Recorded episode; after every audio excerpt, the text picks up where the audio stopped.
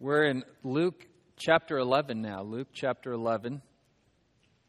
And if you were here last week, you heard the story of Mary and Martha and how Jesus said, Mary, she chose the good portion to sit at the feet of Jesus and learn from the Master. With the understanding that she will eventually go and do but we need to know what to do and how to do and with what attitude. And that takes discipleship, that takes learning. And it's interesting that the first story that comes after Mary and Martha, once Luke has set us up with the importance of soaking in Jesus' teaching, the very next story is on the disciples asking Jesus to teach them how to pray, as if we needed a reminder of how important prayer is. But I think we do. We do need a reminder of how important prayer is. And the disciples tee it up for us and ask Jesus, please teach us how to pray. And the next 10 chapters in Luke will Luke records a lot of Jesus' teachings, his parables, and what a wonderful way t- to get it started. Teach us to pray. So we open this morning reciting the Lord's Prayer, quite familiar to many of us. I grew up in the Lutheran tradition. It was something we recited every Sunday in church. If you grew up in a Catholic tradition, that was probably similar for you. And if you uh, dutifully went to confession once a week and confessed your sins to the priest, you may have been told to say a certain number of Our Fathers. And so we're familiar with the prayer, and I would say even unbelievers in our culture are somewhat familiar with this prayer. If people started reciting it, they might know the words. And so the problem with familiarity is what the saying familiarity breeds contempt. Um, it becomes rote. You could just say the prayer and not think about what the words mean. And so we're actually going to take the next four Sundays and study the Lord's Prayer deeply. And we're going to start with this, uh, this question why would the disciples ask Jesus to teach them how to pray? Why would they ask this? They're old, they're Jews. They've grown up their whole lives hearing prayers, knowing prayers. They probably pray the Shema daily, Deuteronomy 6 4. Hear, O Israel, the Lord your God, the Lord is one. You shall love the Lord your God with all your heart, soul, and strength.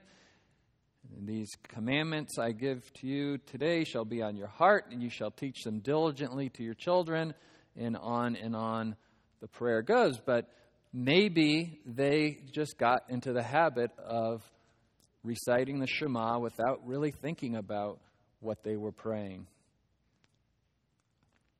Just like anything we memorize can become rote.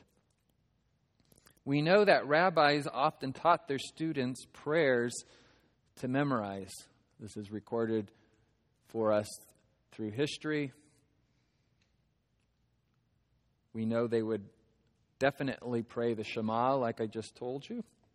And in this passage, it reads It happened that while Jesus was praying in a certain place, after he had finished, one of his disciples said to him, Lord, teach us to pray, just as John also taught his disciples. And so John the Baptist taught his disciples to pray. And there's some indication here from this passage that there was a specific prayer that the disciples of John would pray. I wonder which disciple asked. We'll find out in heaven. Which disciple wanted to know how to pray? We don't have any indication, though, what the motive of their heart was. And so we have to use some sanctified imagination.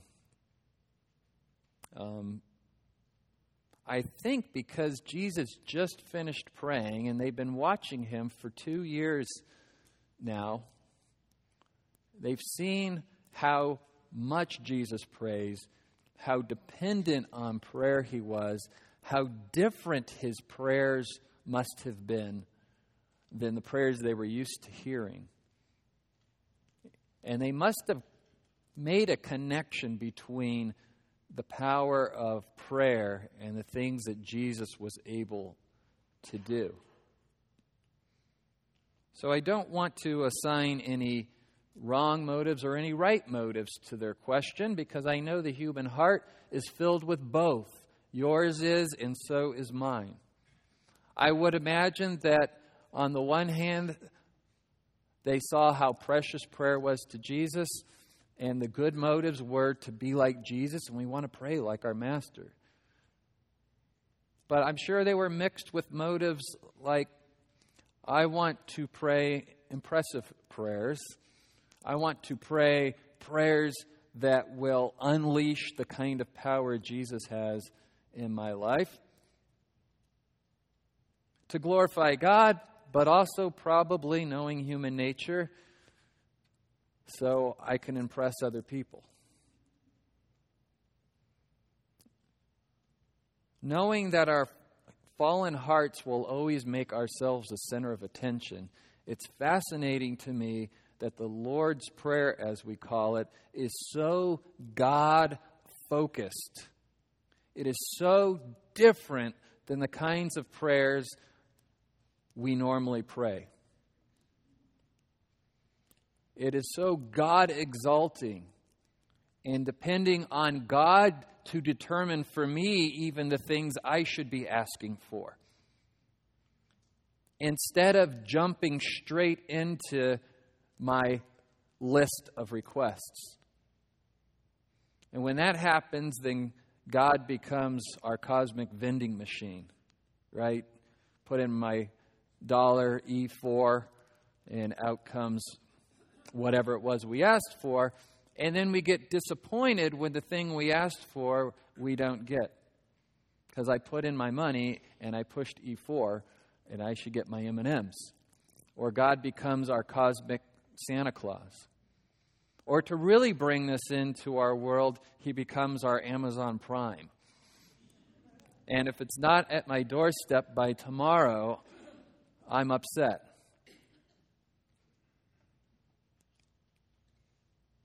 There's only one line in the Lord's Prayer that even really smacks of a personal request, and that is give us this day our daily bread. But even listen to how that is phrased.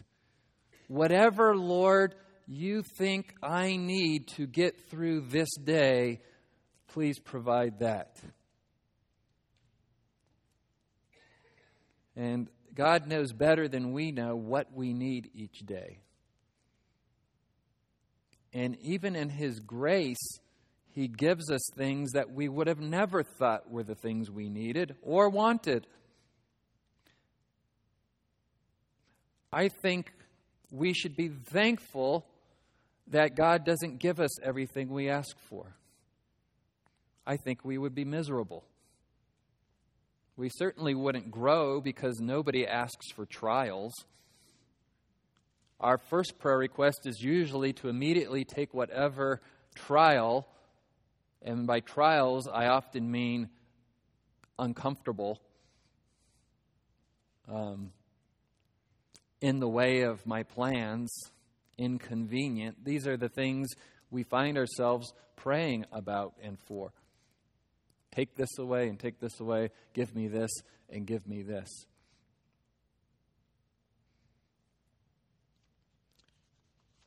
So it should be no surprise to us that God, who is so different than us, would reveal to us in His Word a prayer that is so different than the way we pray. I think the pendulum has swung too far to the other side of prayer. Let me explain. Probably 40, 50 years ago, I don't even need to go back that far because I'm not that old. Wait a minute. I'm right in between 40 and 50. Okay, so maybe going back that far. Um, these kinds of open ended, free flowing prayers that we hear in evangelicalism was not common. prayers were very private and they were often scripted. Who here grew up in a household where you prayed a scripted prayer of blessing over the meal? There you go. Like, bless us, O Lord, with these thy gifts which we are about to receive from thy bounty through Christ our Lord. Amen. Or, come, Lord Jesus, be our guest, and may this food to us be blessed. Amen. Those were the kinds of prayers I heard growing up. They're good prayers, but like we said, when you say them over and over and over again, they begin to lose any meaning. Just something you say before dinner. Um, maybe you prayed a quick prayer blessing at night. You know, um, now I lay me down to sleep, right? Which is kind of a creepy prayer. if I should die before I wake. I pray the Lord my soul to take. Look, if you're a believer in Christ, you don't need to pray that prayer every night. That, that's a promise that He'll your soul to take. But the pendulum has swung the other way, and, and now we're so free and open with our prayer that we don't even stop to think about how we should pray. We just start going. And that's a neat thing that people feel free and open to pray to God. But I think we need to bring the pendulum back to now, wait a minute if Jesus specifically in his word taught us how to pray, we ought to follow his teaching. So, for those of you who are afraid to pray and all you know are memorized prayers, hopefully by the end of this month, you'll, you'll move towards confidence in prayer. And for those of you who uh, just open your mouth and start babbling, we need to move you back towards a place where you need to uh, use an economy of words and think about the order in which you pray for things. And let God show you the important things to pray for. And maybe some of the things that fill your prayer time won't be as important anymore. In fact, I would argue that a lot of people pray only for the request so much that their prayer time is actually causing them to be anxious and they're worried and they're trying to pray for every single little thing that possibly could cross their mind and if I if I forget something I'm going to ruin someone's life I didn't pray protection over these people today and I forgot to pray for and you forget that God is sovereign and the Lord's Prayer certainly, if anything, tells us how sovereign God is and frees us up to stop praying for all these little particulars. Not that there's anything wrong with some particulars, but you could literally be praying for hours and hours and hours on end for things that you really don't need to be praying for and it could just cause worry and anxiety or disappointment that doesn't seem like God is answering your prayers. Let's go to the next question. Is the, Lord, is the Lord's Prayer intended to be recited or is it a model for prayer? Uh, there should be a question mark there. I hate finding typos in my notes, it, it bothers me. And the English teachers out there come and tell me afterwards. So I see it. There should be a question mark there. I say the answer to this question is yes. You can recite it and you can use it as a model for prayer. And you can actually recite it with one part of your brain while another part is using it as a model. God has made us with the amazing gift of being able to do what is called metacognition, to think about your own thinking. It separates us from other animals. You know, have you ever been in conversation with someone and your, another part of your brain is thinking about something different? I get in trouble for doing that a lot. but you can do it in a healthy way where you're reciting scripture you've memorized, and part of your brain can be turning that into a prayer request. And you know you don't need to vocalize it because God is omniscient and He knows our hearts. He can hear our unspoken prayers.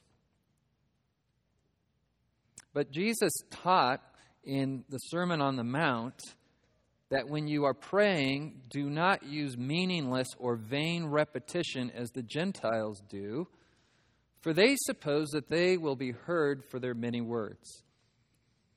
So, evidently, there was a practice of publicly praying with many words in order to impress the people around them. And so Jesus says, Do not be like them, for your Father knows what you need before you ask Him. There's one of those verses in Scripture that if you stop and pause and think, your head might explode. wow. I'm asking God, and He already knows what I'm going to ask before I ask and knows what I need before I even know I need it. And so the question is then why am I praying? And some use this as an excuse to not pray. Well, look, if God already knows what He's going to do and God already knows what I need, why bother praying? Because Jesus said to pray. And you let the mystery of the faith remain a mystery. In some real and meaningful way, finite human beings have been created by God to commune with an infinite being who already knows the future that we do not. This is the only way we can communicate. We can't be infinite like God and know the future. And so in prayer, God condescends, He stoops to where He can communicate with us in the same way that when you talk to a two year old, you need to get down on a knee and look them in the eye and use vocabulary that they understand. And if somebody was hearing impaired, you would have to find another way to communicate with them. So, in the same way, we're like two year olds. That's humbling. We're like two year olds to God. It's probably not even a good analogy. The gap between us and God is, is even greater. And yet, because He loves us, and in His wisdom and in His mercy, He's made a way for us to communicate with Him through prayer. So even if we don't completely understand how it works, we can pray with confidence because it's been revealed to us and taught to us in Scripture that we should pray and that prayer matters even if we don't completely understand how God uses prayer to do the things He's already decided to do. Now, I don't know how my cell phone works, but I use it every day with confidence. Um, well, not always confidence. When I start texting, my kids make fun of me because I use my index finger. I can't figure out how to use my thumbs to to text. But it doesn't stop me from communicating. And so, in the same way, just because you don't completely understand how prayer works doesn't mean you have to wait until you have it all figured out to pray. So, I don't want you, on the one hand, to be intimidated today and say, I'm going to hold off on my praying until I'm an expert on prayer. No, Pray without ceasing. Pray at all times. And yet, at the same time, we should learn how to pray in ways that are more God honoring and more effective. So I would say the Lord's Prayer then is not only the model prayer, it's also a model for prayer. There's nothing wrong with reciting the Lord's Prayer as long as you guard against vain repetition. Now, if I say 10 of these, then I'll be extra holy today. Doesn't work that way. Does not work that way. If we have any visiting Catholics, I don't mean to offend, I mean to teach biblical truth. Saying 10 Our Fathers and 10 Hail Marys, there's no scriptural teaching that that will make you holy. In fact, it could have the opposite effect by lulling you into believing that praying those prayers is what's required of you instead of actual repentance. Now, if that's what was intended by the priest saying, I want you to pray 10 Our Fathers, that you need to pause and think about the words you're praying and reset your heart and repent, then saying the Lord's Prayer could be a good thing. But nothing mystical happens when you say 10 of them or 20 of them or 30 of them. If that were the case, you should just say it all day long. Also, the Bible doesn't record any examples of the disciples actually repeating this prayer. And so I think we can take from that, and most commentators agree, that Jesus intended for the Lord's Prayer to be a model of prayer.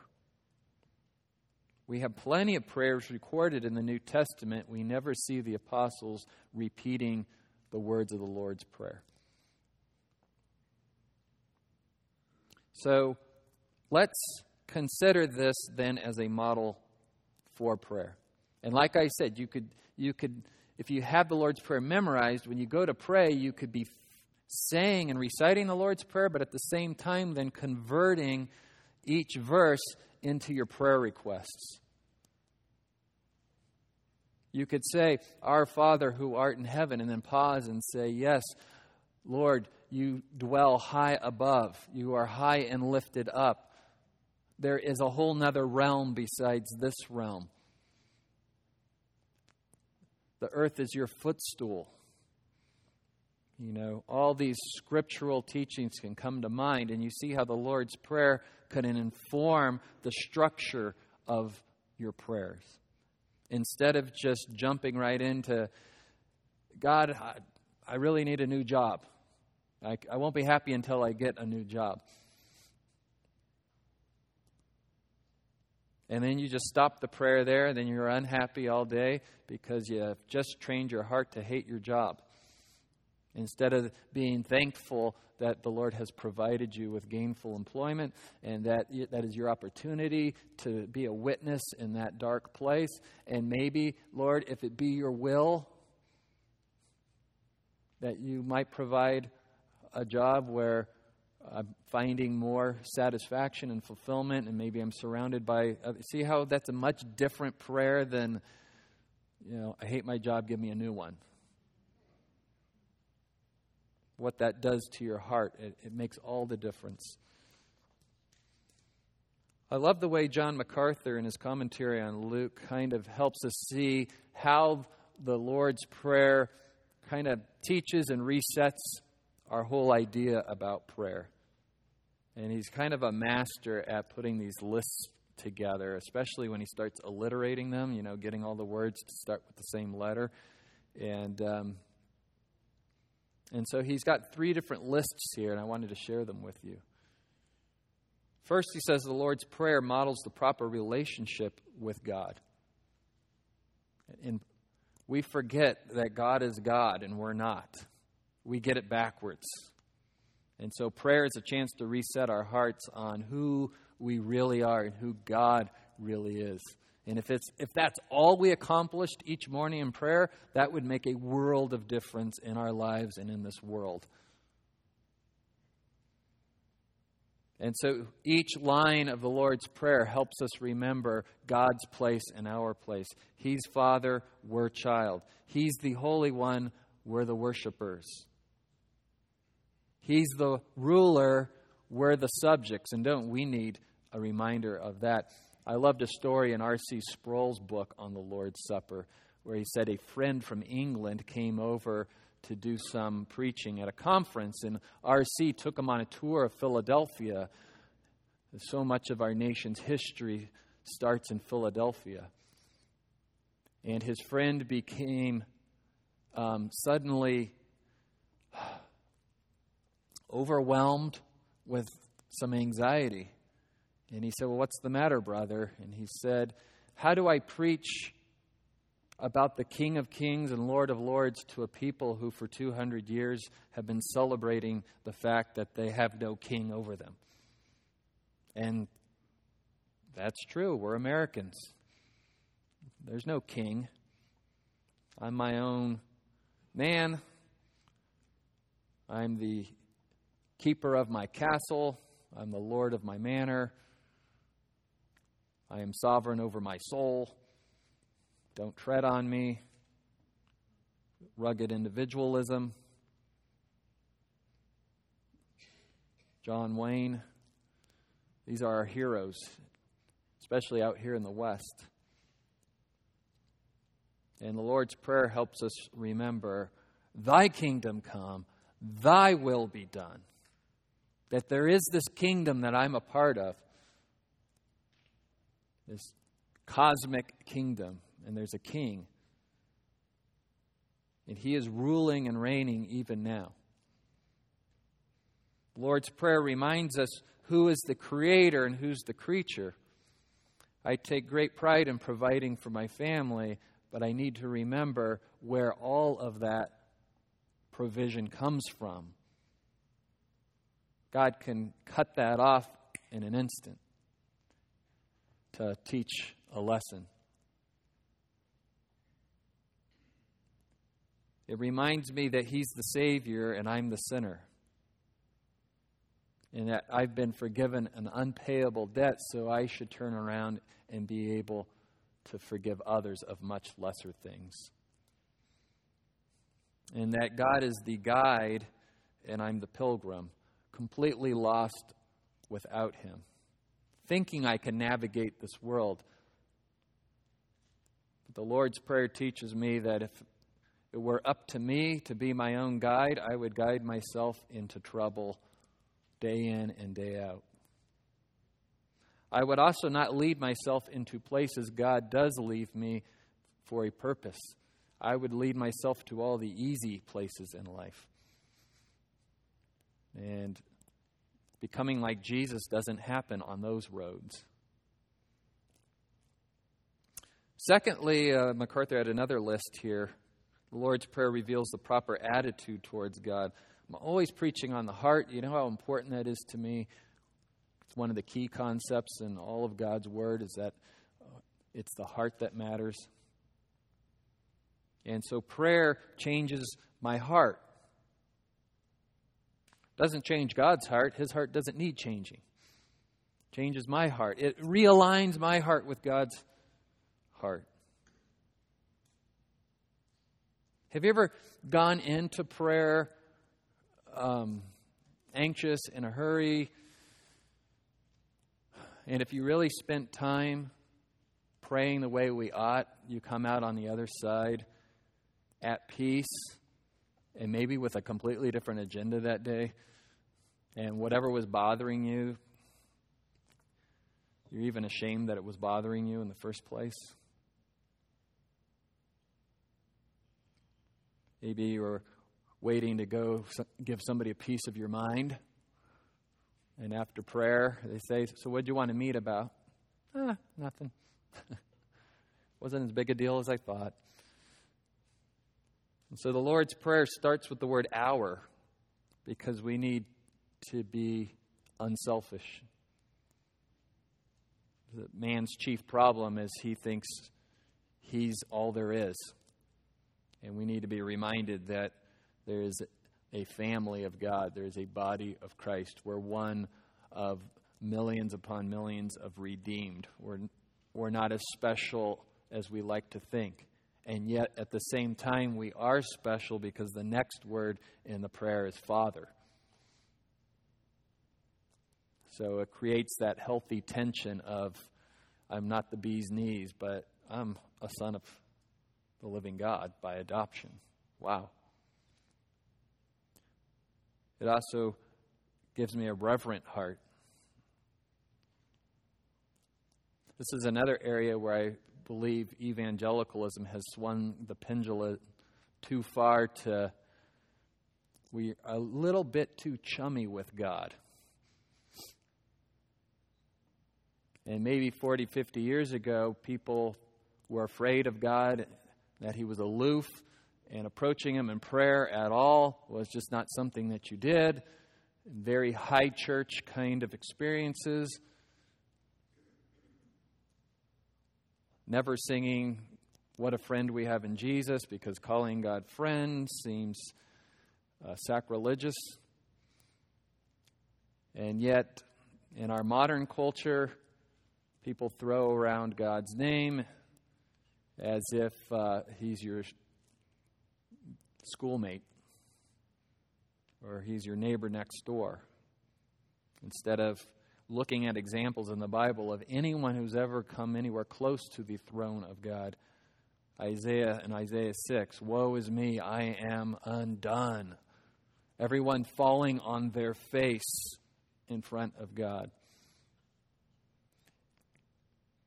Angels round the clock singing the praises of God and hiding their face with their wings out of reverence. And so the Lord's Prayer helps remind me who it is that I'm talking to. So I'm not presumptuous in my prayers. Lord's Prayer teaches loyalty. Not a lot of loyalty in our culture anymore. People change jobs, change neighborhoods, change churches, change spouses way too easily. As if it's our kingdom. And we pray, Thy kingdom come. Your kingdom. How is your kingdom supposed to work, Lord? Show me in your word how your kingdom is supposed to work and help me to trust that that's the kind of kingdom I'm going to find happiness living in. Show me how I can model thy kingdom in this world. It teaches submissiveness. Also, not a very popular sentiment in our culture to willingly place yourself under another's leadership teaches me dependence and certainly penitence and humility. And you look at this list and you say, boy, every word on this list is sorely lacking from our culture, is it not? What would our world be like with a healthy injection of unselfishness, intimacy, reverence for God, loyalty, submissiveness, dependence, penitence, and humility? Are the prayers you pray filled with these sentiments, with these virtues? If not, there's some correction to be made in your prayer life. Uh, the final list he provided is one of his patented, alliterated lists. The Lord's Prayer models the proper preeminence of God. And these are all P words, so if you're in the front row, you may get damp, yeah, right? It models his paternity, our Father, his priority, how hallowed be thy name, his program, thy kingdom come, his provision. You need to give us our daily bread. We have no bread without you. His pardon, forgive us our sins, and His protection, lead us not into temptation. There's not a lot of me in this prayer, a whole lot of God. This is a God centered prayer. Now, the Lord's Prayer is not the only model for prayer. I don't want you leaving today saying, I can only pray exactly the way the Lord's Prayer teaches. Another popular model that they use in Bible study fellowship and BSF and other places is the ACTS model, A C T S. Spells out a book of the Bible. Easy to remember. It's an acronym for adoration. Start your prayer life adoring God, exalting God, magnifying His name. Then move on to confession of sin. And then thanksgiving. First and foremost, thanking Him for His forgiveness.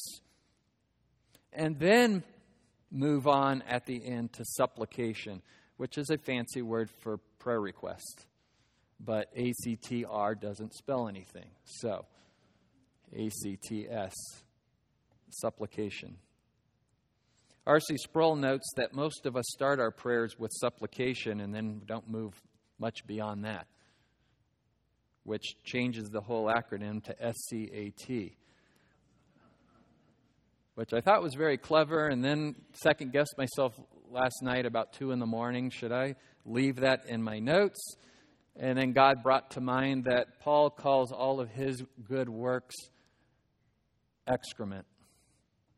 And so there's biblical precedence for using a very um, visual and aromatic illustration. That when our hearts are in the wrong place, um, we need to properly label those things so that we make the change. So let's stay away from prayers that are laundry lists of please give me this, and please do this, and please change this. And let's start with adoration and confession of sin and thanksgiving. And maybe by the time you get to supplication, the things that you thought you were going to ask for, maybe you'll have a completely different mindset. Or maybe you'll ask for them in a completely different way with humility and trust. And you'll say, If you think this would be good for me, Lord, if it be your will. I think it would be good for me, but I trust that you know better than I do what would be good for me. Now, keep in mind, too, that we don't want to get legalistic about this. If, if, if you don't hit each letter every time, it's not like God's going to reject your prayer. And if you're driving down 58 and you see a car accident and you want to pray that God uh, rescue this person. And you go, well, I got to start with adoration and then confession and then thanks. Right? So obviously, sometimes jumping right into supplication is what the moment calls for. Another prayer model we've been promoting in the last year is praying through Scripture. And we highly recommend the book Praying the Bible by Donald S. Whitney. No relation. I don't receive royalties if you purchase the book. Although I said in first service, maybe I should write a book and just use my last name and um, ride the coattails here. Uh, he also has written a great book on spiritual disciplines. He's a professor at Southern Seminary. And this is a short book that just teaches you how to read a portion of Scripture and then pray a prayer based on that portion of Scripture. And how could you go wrong letting the Scripture tell you what and how to pray? In fact, that's what using the Lord's Prayer as a model prayer is. You're praying Scripture, it is Scripture. In fact, the Lord's Prayer is recorded in three different places in Scripture. So I recommend uh, that book. It'll especially help you to pray through the Psalms, which are prayers set to music or poetic prayers. And you will find that if you pray through Scripture, your prayer life will be much different. The Bible has much different priorities about what to bring to the throne room of God than what comes to us naturally. We get so fixated on our daily concerns. And praying scripture will help you rise above the minutitia of life and give you peace and freedom and trust in amazing ways. I am preaching to the choir here. If you're finding yourself lately to be distant from God and concerned, like Martha, about a great many things, check your prayer life. Oh, well, yeah, I know I need to pray, but what else? What do you mean, what else? start with prayer, and then during the prayer, God may show you things you need to change in your life, and then pray about those changes, and then go do those changes. And while you're in the midst of those changes, pray. Paul says what? To pray without ceasing. You're like, well, Paul, how am I going to get anything done? Obviously, you have to leave the prayer closet, but you can pray as you live your daily life, and you should. So let's just look at the, the, the, very beginning of the prayer today. This Our Father, and let me point out three truths to you, just in those two words, Our Father. Number one, prayer is both personal and corporate. Prayer is both personal and corporate. It's something we do alone, and it's something we do together. And Jesus commanded us to pray in a private place in the Sermon on the Mount. And then when he's asked, How should we pray? He starts his model prayer with the first person plural pronoun, our. Isn't that wonderful? When we go to pray, immediately God wants us to think corporately. We are a body of Christ. This is the fellowship of the saints. We care for one another. We consider others more important than ourselves, Philippians. We come with all of our personal needs, and Jesus wants us to start with what about the needs of others? Have you discovered in life that sometimes those personal needs that you thought were so important melt away when you begin to serve and help and meet other people's needs? If you help others just with the daily necessities of life, then that new whatever you wanted for the house, just not so important anymore.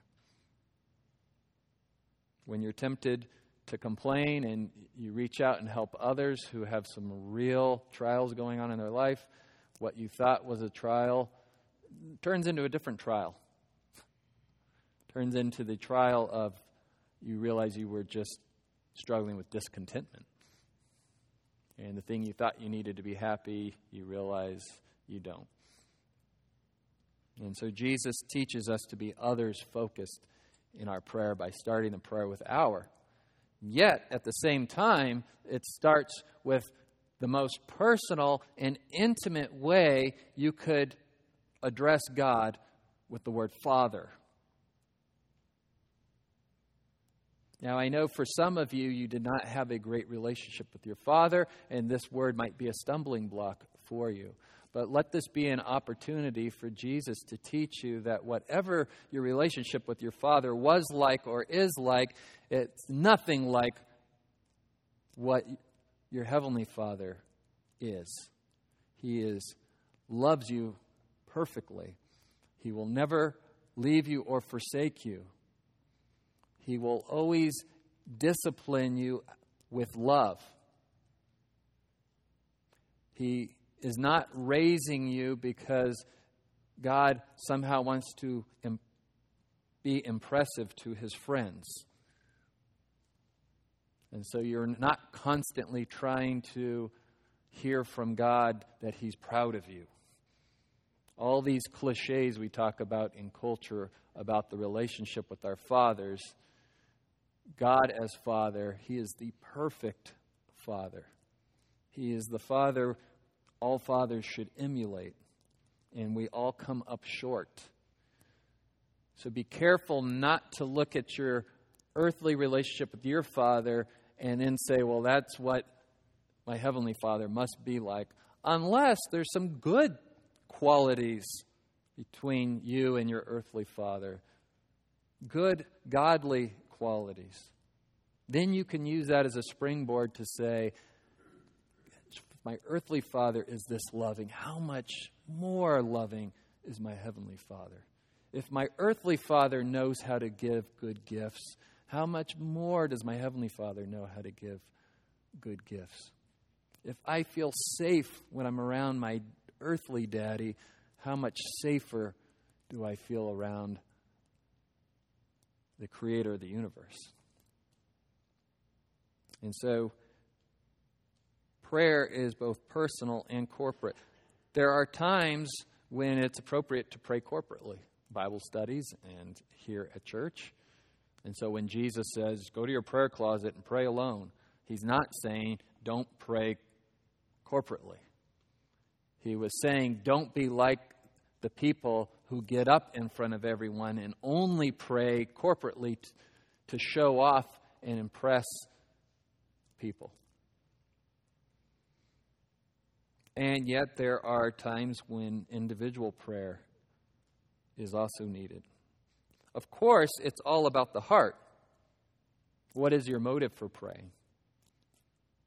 You can say the right words, and I can give you the right words to say, and if your heart's in the wrong place, then it's not a prayer that's pleasing to God. Right? When you tell your children, say you're sorry. Sorry.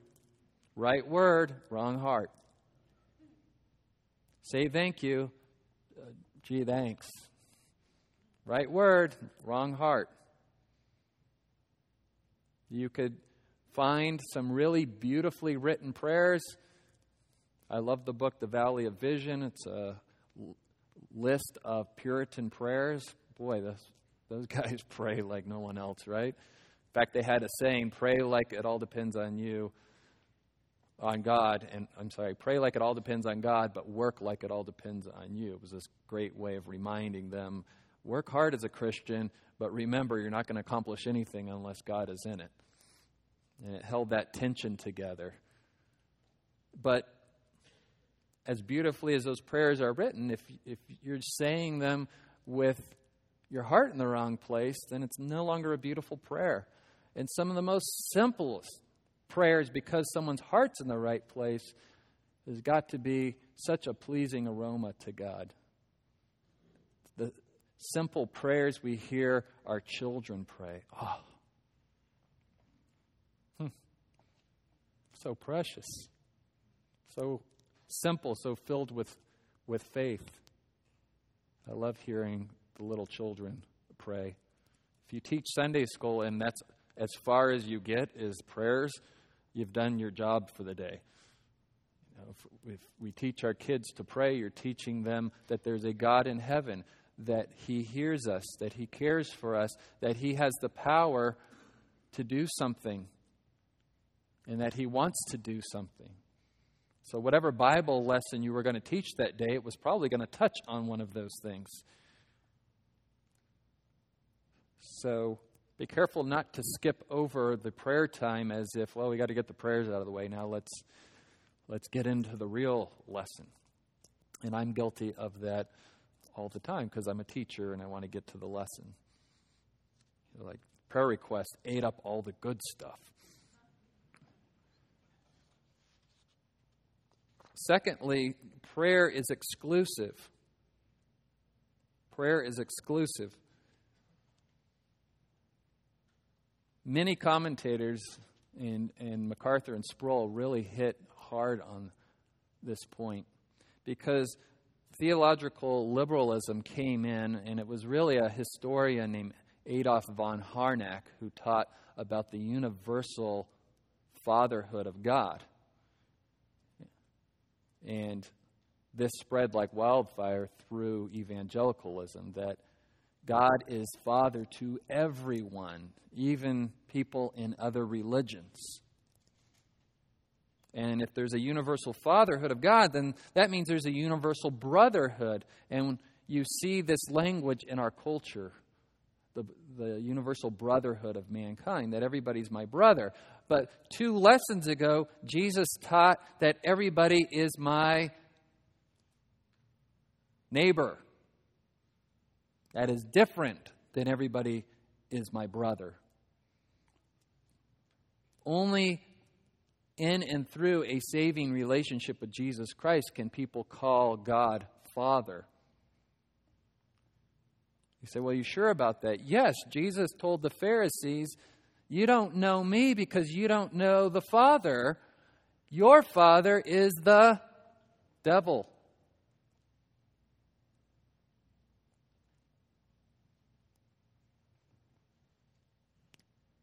in the sense that God has created every living thing, God is Father in that sense, but relationally, only believers can call God Father. It's a term of endearment, it's a term of privilege to be able to call God Father. Only through the Son, who has the right to call God Father, because it is His Father, do we have the right to pray, Our Father.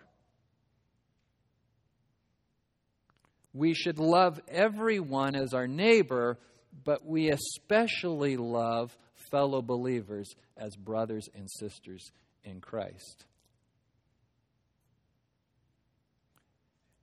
And like in any family, that means that um, sometimes some of our harshest fights are with our brothers and sisters in Christ. I've had some drag out battles with my brother and sister over the years because I care about them more than people outside my family. Eh. And so people often wonder how come there's so much fighting inside of Christianity? Because we're a family. it shouldn't be that way, but we still have a residual sin nature, and we care about one another in very passionate ways, and so our disagreements get very passionate as well. We're called to love our neighbor. We're called to love our enemies, but we love our brothers and sisters in Christ in a special way. They're co heirs. Thirdly, our Father tells us that prayer is very intimate. Very intimate. This isn't just any conversation. God could have used, he had so many choices of titles to use when Jesus taught his disciples to pray. And think about this he chooses the title Father. It's you're yes, you're in the throne room of the King of Kings, Lord of Lords. You should be prostrate before the Lord in your heart. You should be humble you shouldn't be presumptuous. And at the same time,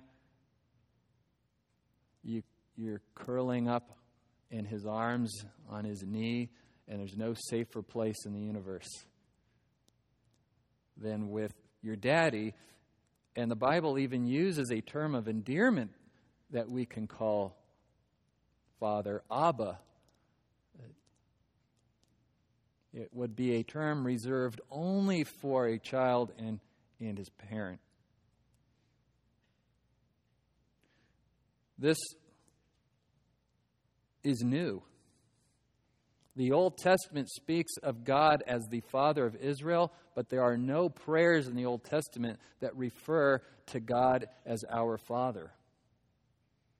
In fact, the Pharisees and the other religious leaders thought it was absolutely blasphemous for Jesus to refer to God as Father and to teach his disciples. Oh, it was what they wanted to kill him for. Because calling himself the Son of God meant he was making himself equal in essence with God equal in essence with God. God the Father and God the Son are separate persons, but they're equal in essence. John 5:17 But he answered them, "My Father is working until now, and I myself am working."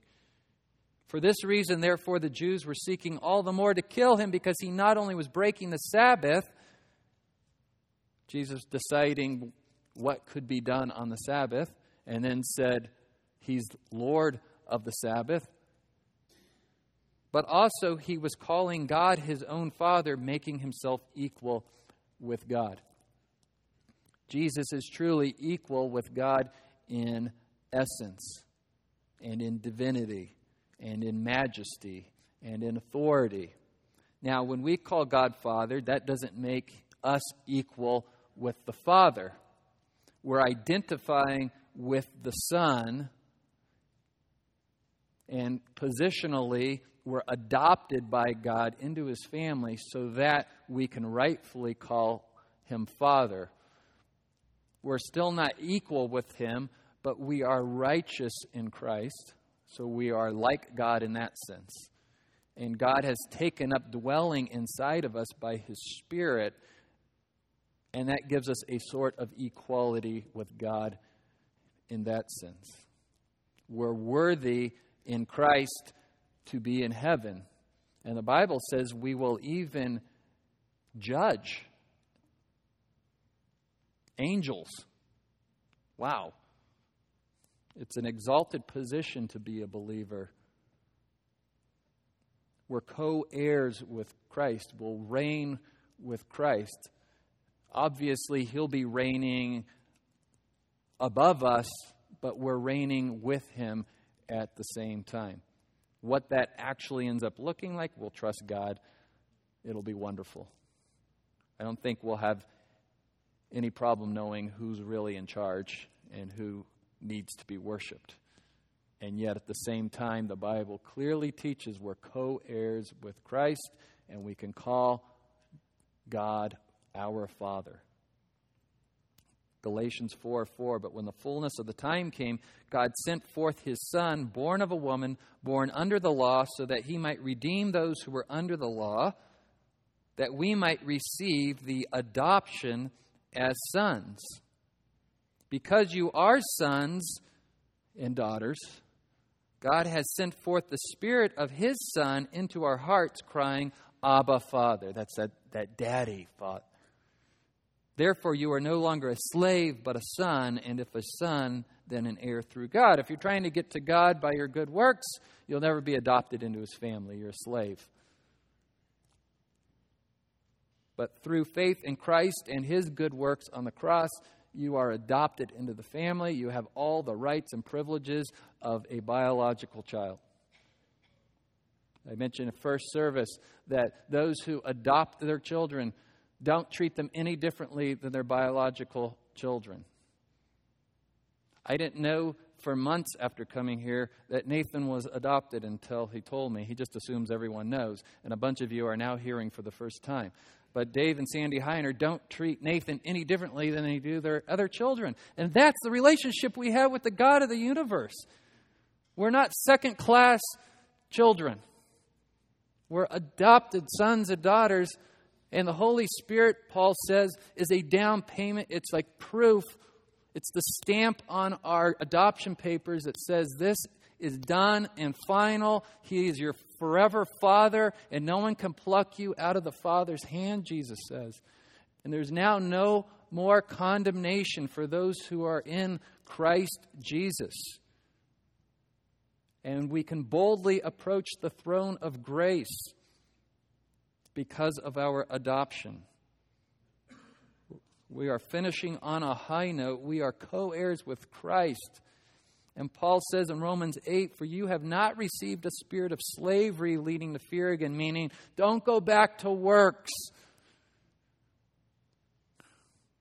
It's not like earthly parents where you're like, oh, they're, you know, I don't feel like they love me again. I need to do something special. I need to get straight A's. I need to win the tournament so my papa will be proud of me. But you have received a spirit of adoption as sons, which we cry out, Abba, Fathers. There's nothing more or less you could do to change your position. You are a forever son or daughter of God through faith in Christ. If you earned it, you could lose it. Jesus earned it for you. The Spirit Himself testifies with our spirit that we are children of God, and if children, heirs also, heirs of God, and fellow heirs with Christ, if indeed we suffer with Him, so that we may also be glorified with Him. I'm going to leave it on that note because there's that word suffering with Him that will radically change your prayer life.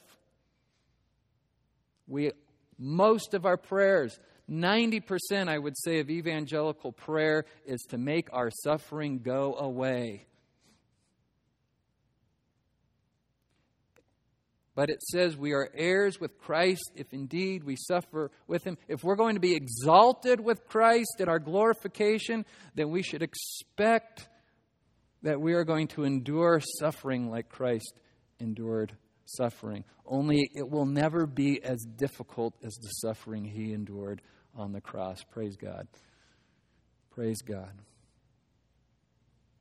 So, in your prayer time, go to Abba, Father, Daddy, and trust that whatever suffering is going on in your life is not without a purpose.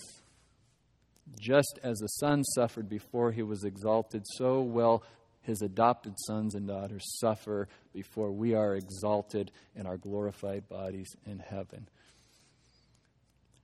Abba, Father, Thank you for adopting us into your forever family through Jesus' work on the cross.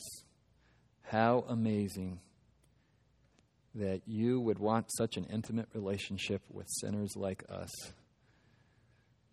Help us to see this lofty position for what it is and cherish it. May it shape the way we think and the way we live, the way we speak and the way we pray to your glory and our good. In Jesus' name, amen.